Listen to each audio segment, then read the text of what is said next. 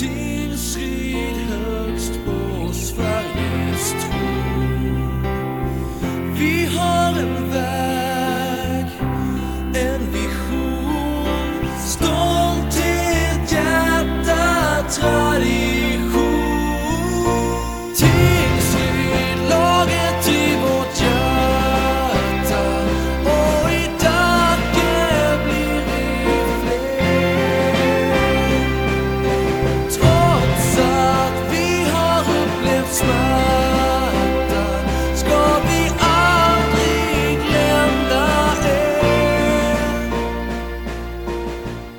Innan vi drar igång dagens avsnitt, som vanligt, Akta Fans Podcast finns på Instagram och Twitter.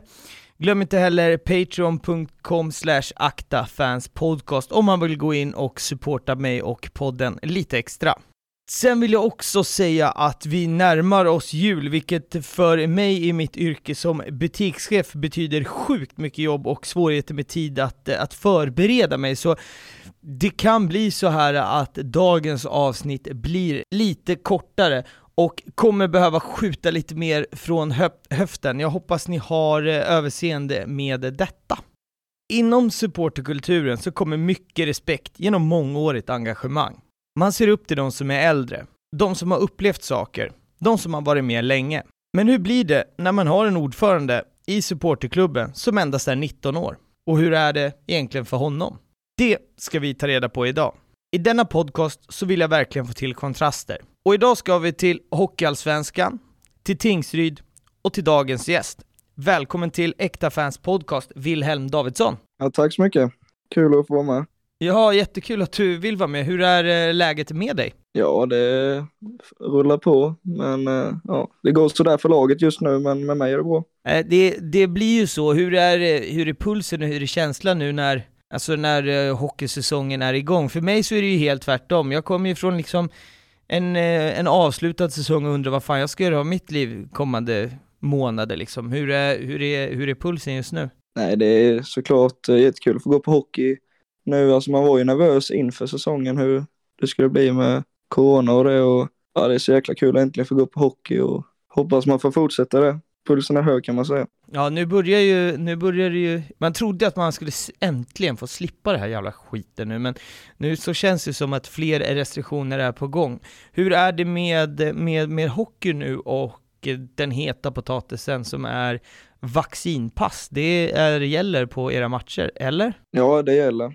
Eh, vi spelade ju i tisdags eh, senast och om det är tack vare covidpassen så såg det inte bra ut. Det var ju ingen bra publiksiffra alls. Nej. Jag hoppas att det var kanske det sportsliga som folk kanske inte, vissa inte kom dit för men nej jag vet inte, det ser, såg inte så ljust ut med det. Nej, det är ju återigen en, en het potatis och har nog inte diskuterats färdigt, men eh, ja, det, det var ju för, för min del så kom det ju beskedet två dagar innan match, eh, så att ja, rörigt det här med vaccinpass, vi bara ber till alla gudar vi kan komma på att vi, vi slipper pandemin inom kort så att vi kan så att alla eh, kan få gå på, på hockey och fotboll eller bowling eller vad fan man än vill gå på liksom. Eh, men det, det vi ska prata om i, idag är Tingsryds AIF, eller TAIF som jag har förstått att det, det är lite 50-50 där om hur ni uttrycker er, inte sant? Jo men så är det väl. Det, vissa säger Tingsryd, vissa säger TAIF. Eh, ja nej men vi kallas ju TAIF men eh, vi heter ju Tingsryds AIF så Mm. det blir olika. Och, och det som jag är mest taggad på i det här avsnittet, det, det ska bli väldigt intressant att, att höra, för att många som jag har haft som gäster här i podden har ju varit liksom gamla rävar, gamla legender.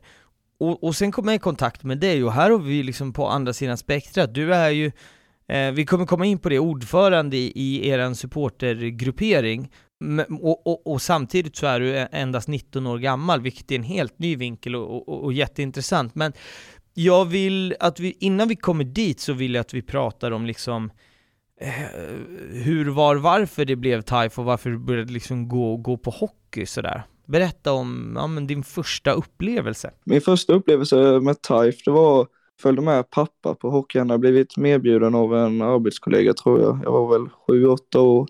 Satt på sittplats och det jag kommer ihåg från den matchen är ju introt när spelarna kommer in och det blinkar och spelas musik och klacken trummar på liksom. All, det är det jag kommer ihåg första gången Mm. på hockey. Ja, så när man är sådär liten, det, det som går att ta in är ju ljuset, ljudet och alltså alla egentligen lukten, smaken, synen. Det är svårt att ta in om, det, om domaren dömde rätt eller inte, det är man ju lite för liten alltså, för att fatta. Men det, det är ju, det, återigen, jag fan återkommer till det hur många gånger som helst, men det är ju det som är det intressanta med just supporterkultur, att det är det som får folk att bli, få, alltså intresse för Alltså kanske fotboll eller, eller, eller hockey, det är att det första intrycket var att det var jävligt coolt att se folk som är där och hejar liksom.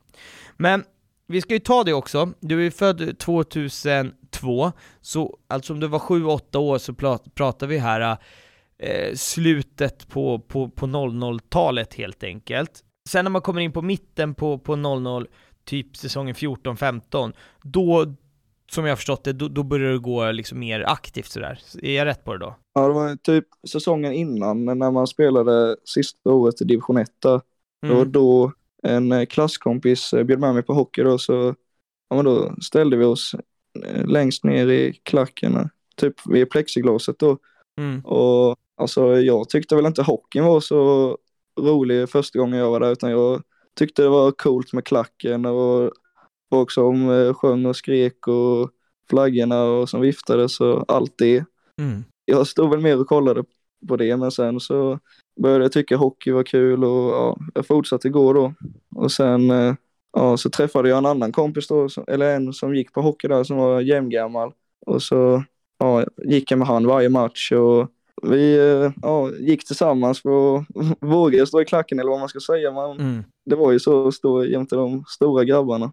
Men du har inte den här klassiska att du har liksom spelat hockey själv och fick dit, gå dit liksom med hockeylaget och sådär från början. Du kommer liksom inte från den, det hållet så eller? Ja, nej, jag, fotboll har jag spelat väl den sporten och innebandy typ, men hockey har jag inte alls varit intresserad av innan dess. Nej, okej, okej.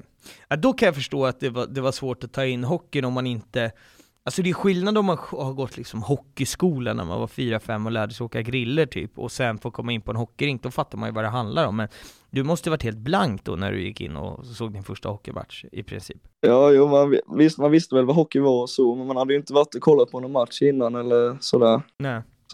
Speciellt, men eh, ja, man blev kvar. Ja, eh, och be- berätta lite om den här känslan för att du, du har den ju, i och med din ålder så har du väl en någorlunda färskt i minnet. Jag, jag kan också minnas där man liksom så här, man vågade ta kliv på läktaren och man vågade gå kanske högre upp eller närmare in mot mitten, men kan du försöka liksom sätta ord på, på den känslan? För jag gissar på att det sitter ganska många unga lyssnare som också har den känslan, som kanske finns runt ståplats men inte vågar liksom ställa sig i kärnan eller hur man ska uttrycka det liksom. Nej, men alltså det är svårt att komma in i kärnan. Jag vet, vi i styrelsen tänker på det hela tiden, hur man ska få ungt folk in. Även om jag har gjort det så är det ändå svårt att sätta fingret på det, men eh, det började väl med att eh, jag blev vän med en på Facebook, där han som var ordförande då, Okej. eh, skrev jag till han då och frågade om jag fick plocka fram flaggan innan matchen, för vi tyckte ja, det var roligt att hålla på med, så då började vi med det och sen gjorde vi det hela tiden Mm. plockade in och, och sen ja, började prata lite mer och de pratade ju med oss med och tyckte att det var kul att vi var intresserade av att skrika och sånt. Jo men det, det där är nog skitviktigt att, att liksom engagera unga killar och tjejer med det som man faktiskt kan engagera dem med. Jag tror att det är super, super viktigt. Men du, du börjar ju, eh, du börjar åka på bortaresor också, alltså relativt ung, också så att säga. Mm. Hur gammal var du Ja. när du liksom brände iväg första gången? Ja, det var väl eh, första 15-16 där, bortapremiären mot eh, Vita Hästen och då tjatade jag på pappa att eh, han skulle följa med så jag med kunde åka med då. Mm. Och det var, ja, det var alltså ja, bortamatcher det är en helt annan känsla. Mm. Det är ju ramsorna på bussen och då så stannade vi ju på stan innan i Norrköping då på restauranger och allt sånt och marschade lite. Alltså, nej, bussresor gjorde ju som man verkligen fastnade för med gemenskapen och så. Jo, men det, det där är viktigt också. Jag har märkt det också, faktiskt. Jag var ju till exempel i, i, i- Borås nu och jag, jag tycker att, fan, och, och det är väl någonting som man kan skicka ut till liksom alla som lyssnar, är man lite äldre och man sitter på en full buss så sitter det ju nästan alltid någon så här ung, ung kille eller ung tjej som är, ibland så åker de ju ensam eller sådär, att fan man ska ta tid och sätta sig och, och surra med dem för att det kan ju liksom bära frukt långt, eh, mycket, alltså längre fram i tiden på, på ens läktare. Det får ju folk att, att, att fastna. Eh, sådär.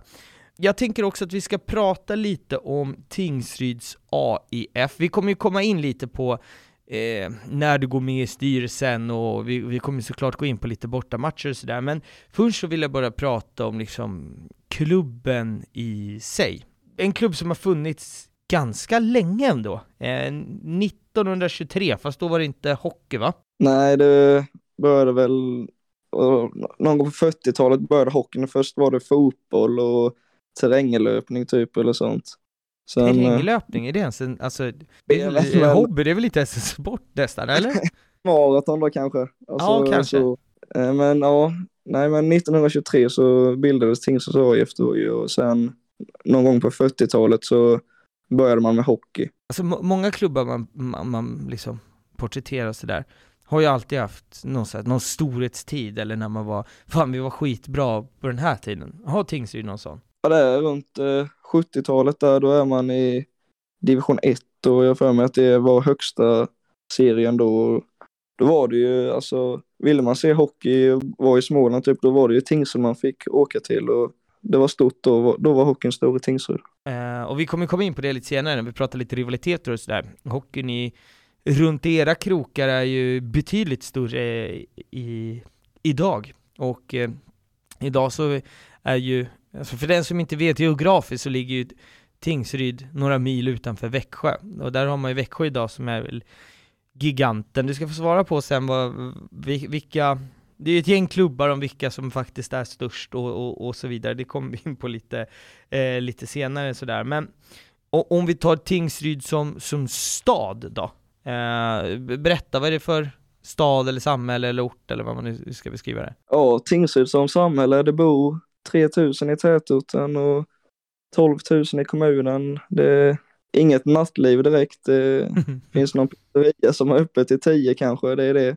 Sen, det, det är eh, väl alltid standard på, eh, på sådana mindre orter, att man har en pizzeria som också har alkoholtillstånd och det är lokala puben typ, det blir så. Ja, men typ där, där sitter väl gänget liksom. Mm, mm. Och sen, ja, Börjes finns ju.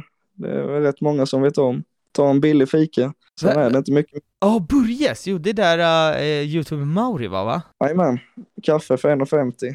Ja, det är helt, det- är absurt ju. Kaffe räkmacka för 37 spänn. Du vet, men jag Ja. som är från Stockholm, jag, jag förstår ju inte det här. Tittar du på en kaffe på Star, eller vad heter det, Wayne's Coffee så är du skyldig 50 spänn typ. Okej, men hur är hockeyintresset i stan då, generellt? Nej men det är, är rätt stort skulle jag säga. Det pratas eh, hockey hela tiden. Nej men det är stort i Tingsryd. Går man i affären så är det ju hockey som pratas liksom. Mm. Det är ju det, det, är det som finns, det är hockeyn. Men det, det är väl också, det blir väl så i, i, i, alltså, i så mindre, mindre kommuner eller mindre, mindre samhällen, när, när man har ett, eh, ett idrottslag som är, ja men som går bra, som ligger i kanske, vad ska vi säga, någon alltså en av de tre högsta divisionerna i, i, i Sverige, då, då handlar ju mycket om liksom eh, stans välmående beroende på Mm. hur, alltså hur det går för laget, är det lite så? Jo men så är det ju. Det betyder mycket, det betyder mycket för Tingsryd, hockeyn. Så att, eh, är det så här då att har man torskat så, alltså man, man lär ju, om det, bor, om det bor 12 000 i en kommun så gissar jag på, eller är det så att många spelare, alltså många av spelarna bor i, i Växjö, pendlar, eller bor många utav spelarna i Tingsryd, så man får sitta och skälla på dem på Börjes, liksom, pröjsa 1,50 för en kaffe och skälla på dem när de torskar dagen innan, eller hur, hur funkar det? Jag tror, ja de flesta bor i Tingsryd tror jag, men sen finns det väl vissa som vill bo i stan, Växjö Mm. då. Mm. Ja men man träffar ju på dem eh, på affären liksom och ja, de får nog höra av en del hur de har spelat. Så är det. Och eh, sportsligt då, är det, alltså vi pratar hockeyallsvenskan, vi pratar en, skulle man kunna ranka Tingsryd som en, en mittenklubb i hockeyallsvenskan? Håller du med mig då?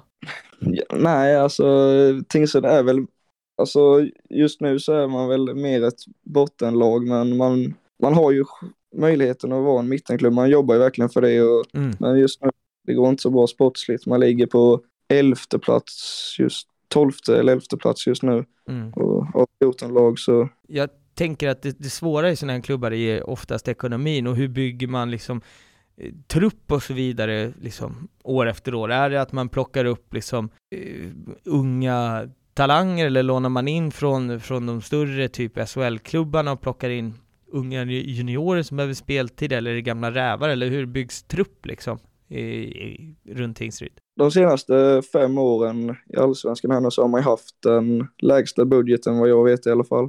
Eh, och sen Ja, jag bara gissade men att det, att det var så, men eh, ja, jag, jag gissade på liksom. Det är, ekonomin är inte eh, den starkaste liksom. Man får ha låg budget. Första åren där hade man väl sju spelare från orten.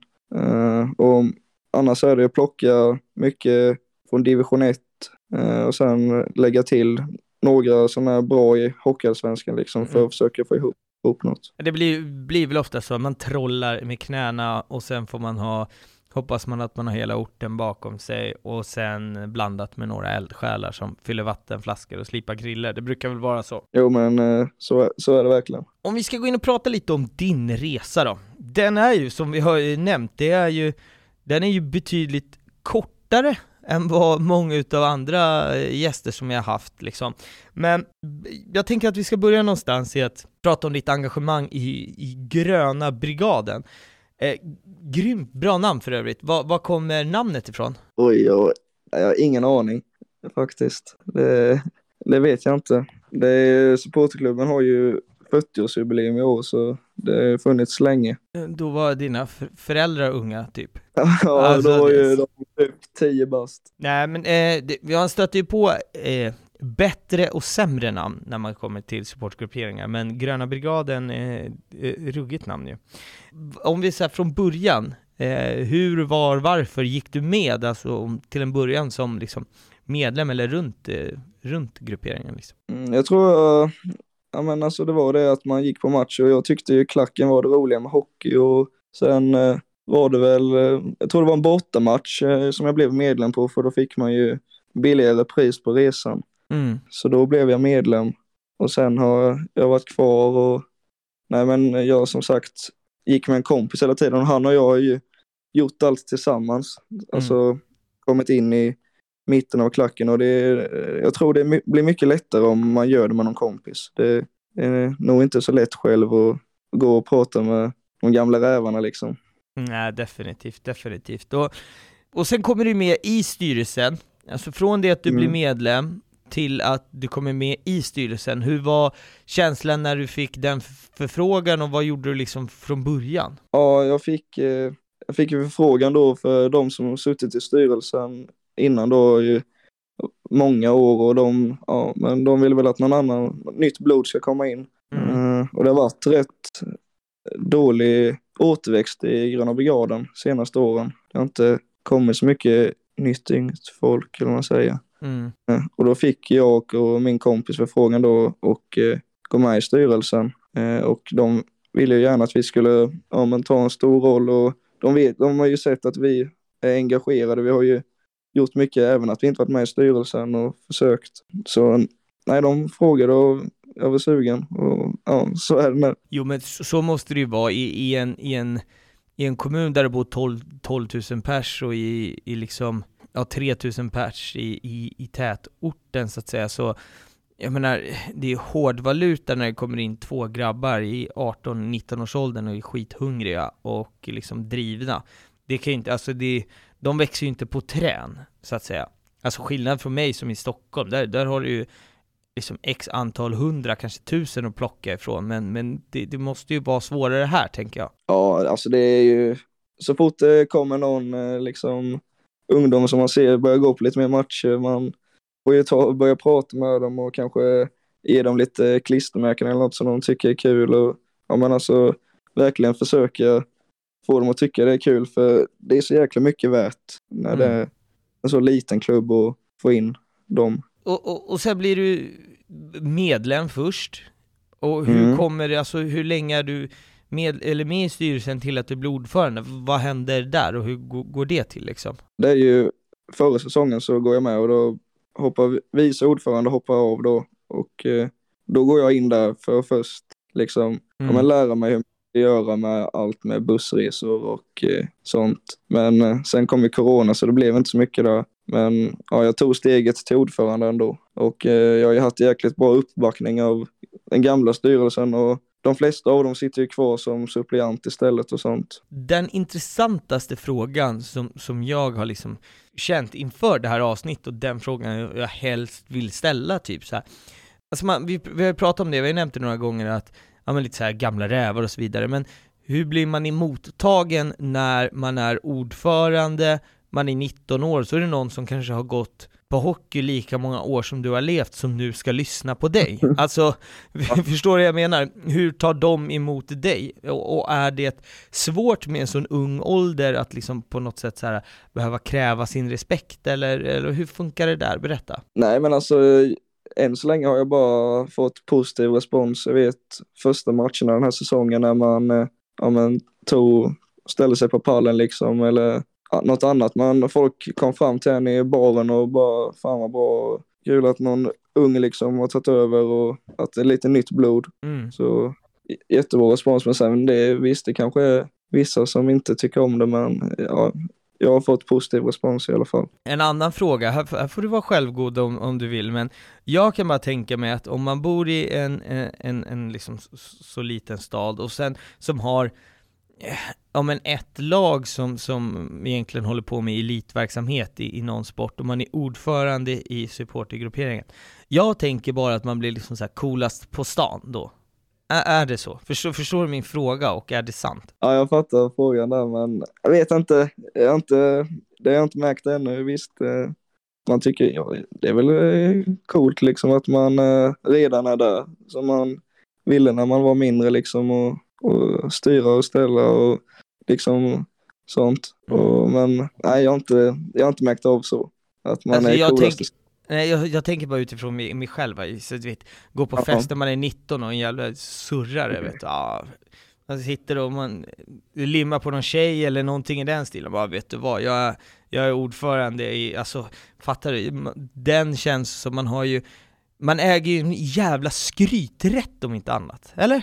Jo men eh, visst så kan det väl vara, men det är typ mer när man har kanske varit med någon tjej på fest, att någon kompis har kommit fram, vad vet du vad han gör eller så här, för att skryta åt mig, men ja. Nej, jag, Du kanske visst, är en kan- ödmjukare människa än vad, än vad jag är. Eh, Det kanske ligger i, i det om, om någonting, Ja, vad vet jag. så kan det vara. Eh, eller, jag, nu är, vill jag säga att jag är ödmjuk, men eh, jag var inte det när jag var 19, det ska gudarna veta, herre min gud. Och alltså i, idag, du är ordförande, då, då är det ju liksom föreningsarbete, men eh, vilka liksom, eh, i din roll som ordförande, vilka, vad gör du så att säga? Är det liksom prata mycket gentemot klubben, du har ju berättat lite att du, du styr upp bortaresor och sådär, men vad gör du de facto liksom? nej men alltså jag bokar bortaresor och fixar allt med det och tar kontakt med liksom klubbarna vi ska åt till och allt det.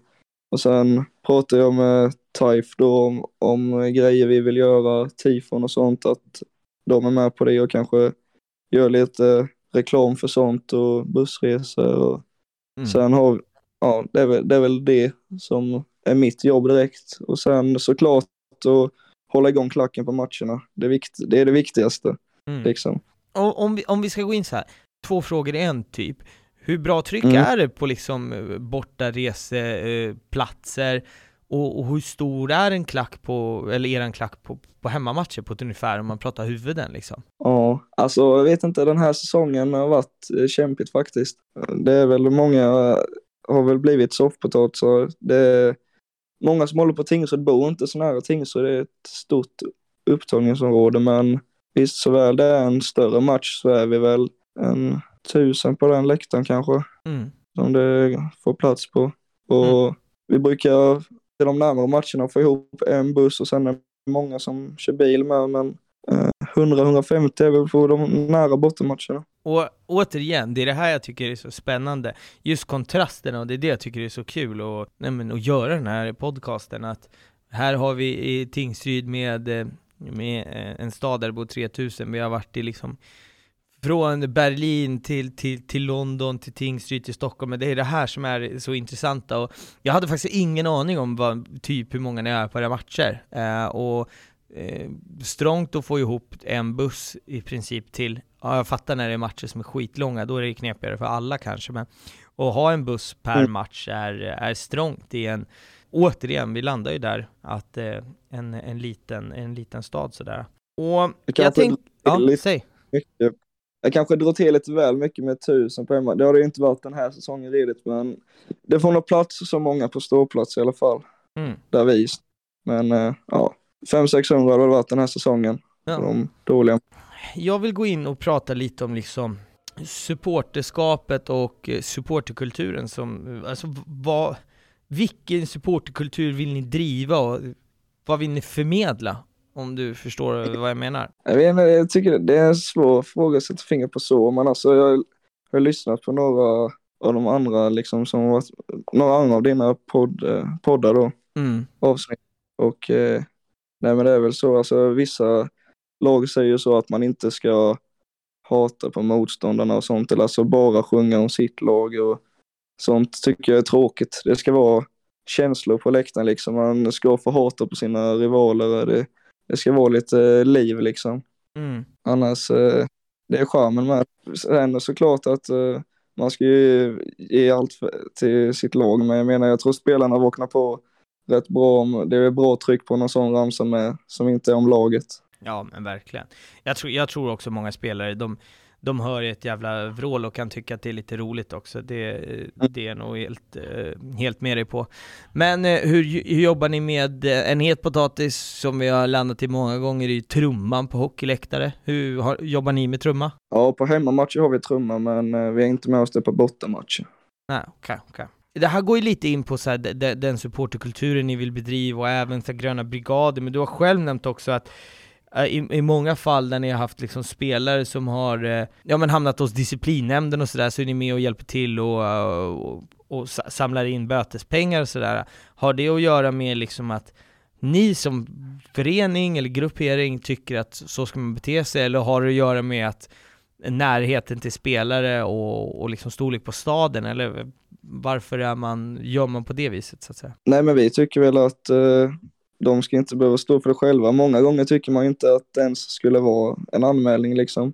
Mm. Man tjänar ju inte de stora pengarna i Tingsryd. De, det jag menar, man ska ju leva på pengarna. Och Ja. då kan det vara schysst att vi kommer in och står för den. Och ja, nej men vi har antingen samlat in bara via Swish eller sålt någon t-shirt för att få in pengar och spelarna uppskattar ju verkligen det. Och när vi är inne på att prata om, vi har ju nämnt lite hatramsor mot rivaler och prata lite om det, så tänker jag att vi ska prata om lite så här rivaliteter. Du sa ju att liksom när, när Tingsryd drar igång sin hockeysatsning någon gång 40-tal så var ju det det stora laget in 60-70, man hade sin storhetstid, men i dagsläget så finns det ju lite klubbar eh, runt omkring med Växjö en 3-4 mil bort som, som i, i, liksom har gått och eh, plockat bucklan eh, ett gäng gånger och sådär. Hur, hur ser rivaliteterna ut och vilka är liksom rivalerna så att säga? Ja men eh,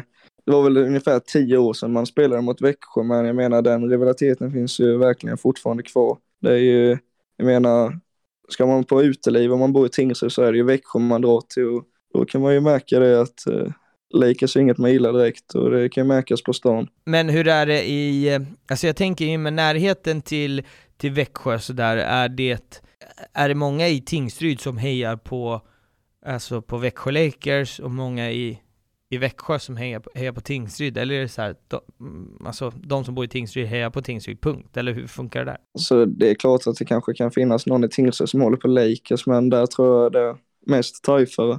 Det är väl folk som inte har, har gått på, det är ju rätt vanligt att man går gymnasie i Växjö och kanske om man får sin hockeyintresse då att man börjar hålla på dem då.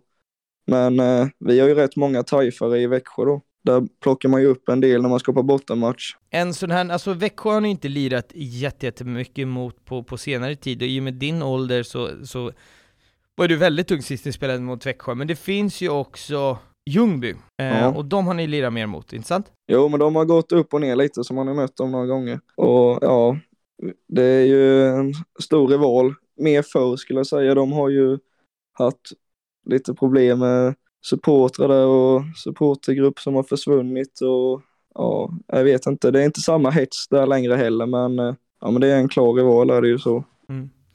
Inte om, de vill man ju inte gott direkt. Nej, och jag, jag kan säga det, jag hoppas att det är någon som lyssnar. Jag har fått jättemånga som har frågat efter så här, gamla Troja Ljungby, de- den, den lite stökigare ligan därifrån, som någon utav er eh, lyssnar, skriv till mig, jag vill gärna göra ett avsnitt om er också.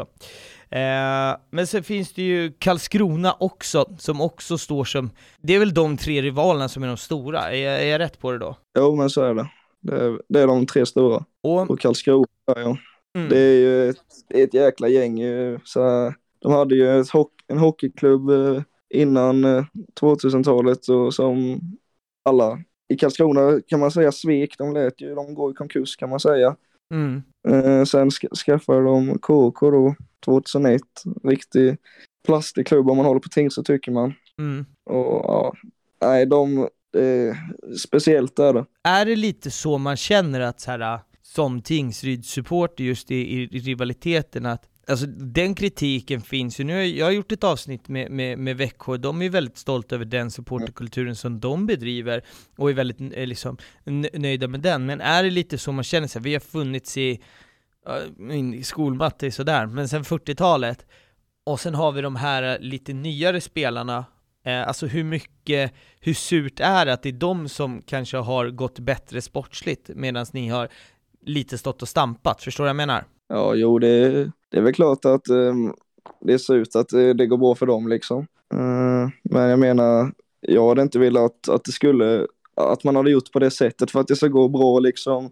Som när Växjö började bli bra, man erbjöd TIFE-spelarna dubbla lönen om de kom till Växjö och sånt. På det sättet har de ju byggt sig och det, de har bara byggt sig via pengar, ingen tradition direkt.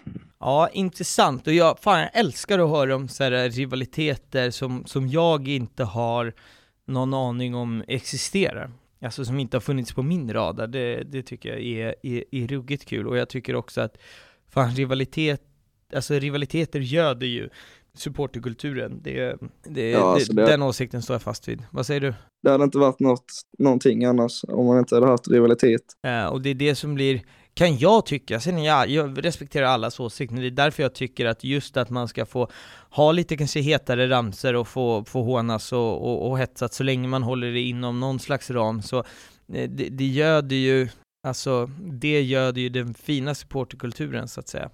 Det är i alla fall eh, min åsikt. Säsongen 14-15, då går man upp Mm. i Allsvenskan igen. Hur var den känslan? Ja, ja, det var magiskt alltså. Det var så skönt att slippa division 1 eller vad man ska säga. Eller ja, men att man får gå upp en serie är ju alltid gött. Mm. Jag vet eh, när, när vi gick vidare, eller när vi var klara då, så jag och polaren, vi var först ut på isen. Sprang ut där via ismaskinen. Jag fick eh, klubban av eh, lagkaptenen då. Aj, det var som när man var liten, det var ju en magisk känsla. Hur, alltså för mig som inte är så hemma i, i hockeyn, hur mycket sexigare är hockeyallsvenskan kontra hockeyettan? Det känns som att det finns, alltså idag i hockeyallsvenskan så har man ju alltså ett gäng stora, riktigt klassiska klubbar, men det känns som att det inte Mm. är lika många sexiga matcher i ettan. Hur stor skillnad är det? Alltså ska jag vara ärlig så tycker jag nog att eh, ettan kan ju vara kul om, alltså som då är det ju div- division 1 södra och det är, alla matcher är ju nära. Så är Mm. det sådana matcher man vill åt, liksom bortamatcher och då är division 1 rätt kul. Men jag menar, det går inte att ha ett lag i division 1 ekonomiskt. Man måste ju spela i Hockeyallsvenskan nästan för det ska gå runt. Ja, det är samma i fotbollen. Hockey, eller alltså division 1 ska ju vara den svåraste serien att bedriva lag i, för att spelarna är typ proffs, men det finns inga pengar att prata om. Eh, alltså det är skit, alltså just hoppet upp till, det lär väl vara samma, alltså från division 1 till Hockeyallsvenskan, samma från division 1 upp till superettan, är ju jättestort ekonomiskt åtminstone. Ja, alltså hade man åkt ner nu då vet man ju inte om man hade klarat det ekonomiskt. 15-16, då är ni uppe. Då spelar man allsvensk final mot, eh, mot AIK. Och det här, eh, leder oss in på veckans away days, där vi också, det kommer vara två borta, en hemma, så det blir väl typ eh, away days eh, slash matcher vi minns, eh, eller viktiga matcher sådär. Och ni går ju upp till allsvensk final mot eh, AIK, eh, Mm. det är eh, första finalmatchen jag vill att du ska berätta om den här dagen. Ja, alltså det, det var ju sjuk känsla att gå igenom serien så komma tvåa när man går upp och sen spela final. Och den första matchen den dagen då, alltså kunde inte sova dagen innan och laddade hela dagen. Tror jag var i ishallen en och en halv timme innan match och då var det redan mycket folk. Och sen när spelarna kom ut på värmning, då är det ju redan fullsatt i arenan. Hur kändes det? det? Det måste ju vara första gången du verkligen känner att, så kanske inte att man är ett storlag, men att man verkligen så man, man tampas om det och man har, eh, nu ska vi inte skryta om AIKs fantastiska eh, publiksiffror i hockey, eh, så, men det är alltså, det är ett klubbmärke och ett namn som, som bär mycket respekt med sig så att säga. Hur, hur var den, den, den känslan att få stå där, AIK på besök, 40 minuter till, till nedsläpp och eh, arenan är full? Det måste ju vara värsta adrenalinkicken. Ja, alltså det var en riktigt sjuk känsla. Arenan tar ju 3650, så det är ju mer än vad det bor folk i byn och det var fullt och klacken höll på liksom 40 minuter innan match när spelarna kom in och hela tiden, alltså det, man drömmer ju bara sig tillbaka till den tiden och ha sådana fulla läktare igen. Ja, det kan jag eh, verkligen, verkligen förstå. Vi ska ta oss till en, eh, en bortamatch också. Borta premiär i Kristianstad säsongen eh, 1920. Eh, berätta om det. Ja, ja, det var ju med, vi hade ju tre bussar ner till Kristianstad då. Det var ju också en jäkla laddning för den matchen. Då var man ju lite äldre med, så man fick väl i sig lite alkohol. Eh, så, Som, så, så som det kan bli ibland. så som det kan bli ibland ja, när man åker buss med hela gänget. Mm. Ja, alltså det var riktigt kaos den eh, bussresan. Vi, ena bussen stannade på en, ett ställe och käkade och så. Det var jättenice och då billiga öl och sånt. Och sen precis innan vi ska åka så är det någon som drar av en banger där då. Så då var det inte lika glada miner på de som hade restaurangen. Nej, det kan jag förstå. Men eh, ja, sen fortsatte vi ner till Kristianstad då. Tre bussar. Ja, jag tror det var 300-400 tajfare där nere. Många som körde bil med. Och känslan på den matchen, det var ju en jämn match. Det stod ju Kristianstad ledde har jag för mig. Och sen får Tingsryd en straff med 30 sekunder kvar och gör mål då och hela bortastå bara flyger fem meter framåt och räcket brister. Så det får stå ungefär 10-5 ordningsvakter och bara hålla emot räcket. Åh jävlar, hur långt var det liksom? Nej men Alltså- alltså det var ett jäkla tryck. Men, men hur hade det varit, alltså om man tänker, alltså så vi försöker måla bilden här om räck, alltså, ja, man har ju sett läktare där, där liksom läktare eller räcken har gått sönder, men det var inte liksom fara att det här hade kunnat blivit en katastrof Nej, i den bemärkelsen så eller? Nej läktaren är ju på marken liksom, det är inte upphöjd. Så, så det hade ju väl inte blivit så farligt men Ja men Tåsa, skönt. de väl stå där så att vi stannade kvar liksom. Mm. Och sen eh, matchen går på övertid och vi vinner där och ja, nej, det var en magisk känsla att vara så många på bortastå eh, nere i Kristianstad. Ja men grymt, sen har vi en match till här, eh, sista, ja, vi är på säsongen 1920, sista Mm. matchen på serien, det är nära att hamna på nedflyttning, ni är i Oskarshamn, berätta om den här matchen. Ja, ja, det är en riktigt eh, viktig match. Eh, det är antingen vi eller Almtuna som får spela eh, mot eh, det sista laget då. Mm. Almtuna spelar ju mot AIK och vi mot Oskarshamn. Eh, vi leder matchen där i Oskarshamn. Sen, eh, jag tror de är 2-1 om jag inte har fel. Sen drar någon i Oskarshamn bara ner en, bara släpper ner pucken och, och målvakt tappar in den liksom. Riktig Mm. målvaktstabbe. Mhm. Eh, och eh, ja, då är nästan matchen slut och då leder Almtuna, eller om det står, li- det står lika där uppe i, på Hovet då. Eh, och Almtuna måste förlora. Och vi måste vinna på övertiden. Mm.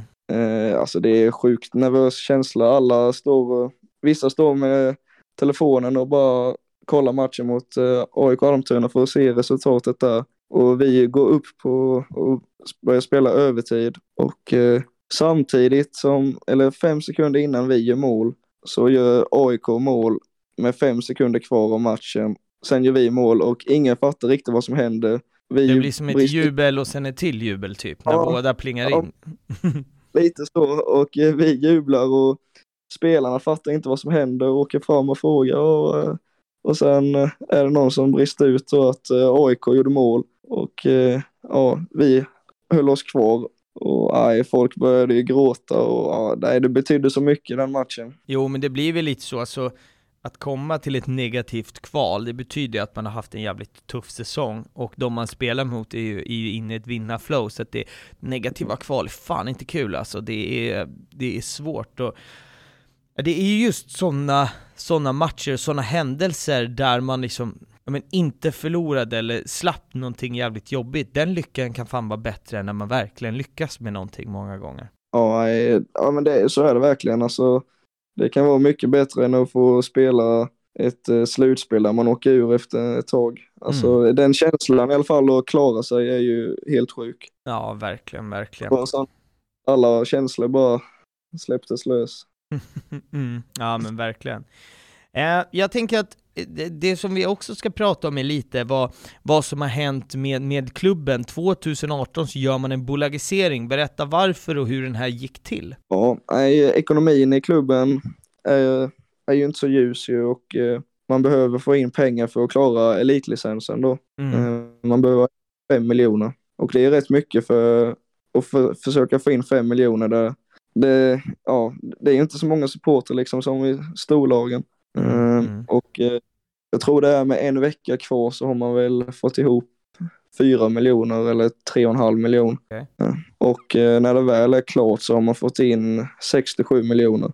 Eh, Så eh, det ser man ju verkligen på hur, alla, hur mycket alla bryr sig om Tingsryd och hur så lite supportrar kan hjälpa klubben liksom. Mm. Vilken eh, hockey, det är mycket med tradition och allt sånt att folk vill inte att eh, en klubb som snart är 100 år ska dö liksom. Och det är väl fan någonstans när vi nu närmar oss knyta ihop säcken så är det väl det man kan, eh, alltså, det är väl där jag vill typ summera det, att det spelar fan ingen roll hur stor stad eller hur stor klubb man eh, det handlar om, utan det handlar om eh, traditioner och, och, och känslor.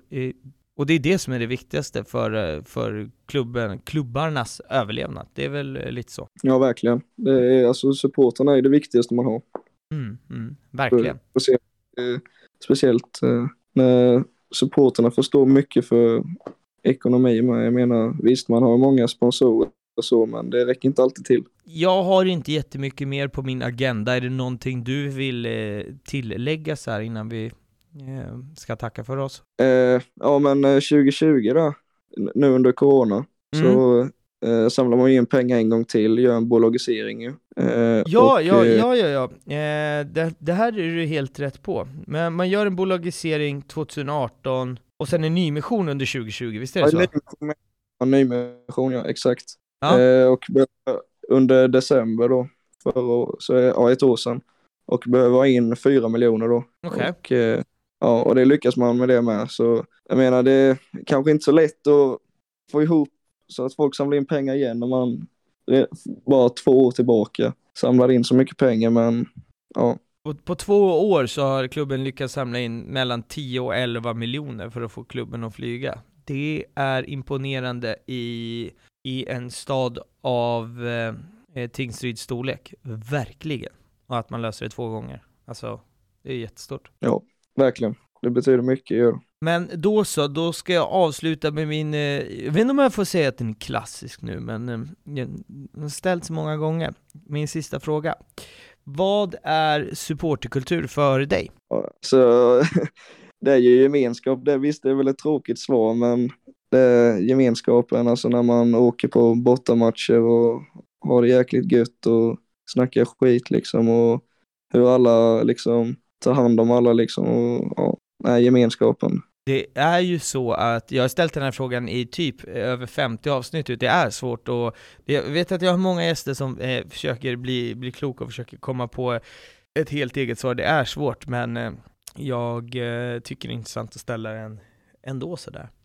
Men fan, det var jättekul att, eh, att prata med dig. Jag tror att eh, du är så ung och har redan gjort så mycket, vilket betyder att eh, du kommer, du har många år framför dig att göra väldigt, väldigt mycket gott för supporterkulturen som vi alla, äls eh, liksom, som vi alla älskar. Så att jag önskar dig eh, lycka till i ditt arbete och eh, tacka för din medverkan. Ja, tack. Det var roligt att få vara med. Självklart. Och för er som lyssnar så hörs vi igen nästa vecka. Ha det fint hörni. Ciao! Slaget i vårt hjärta och i Dacke blir jag hel. Och trots att vi har upplevt smärta ska vi aldrig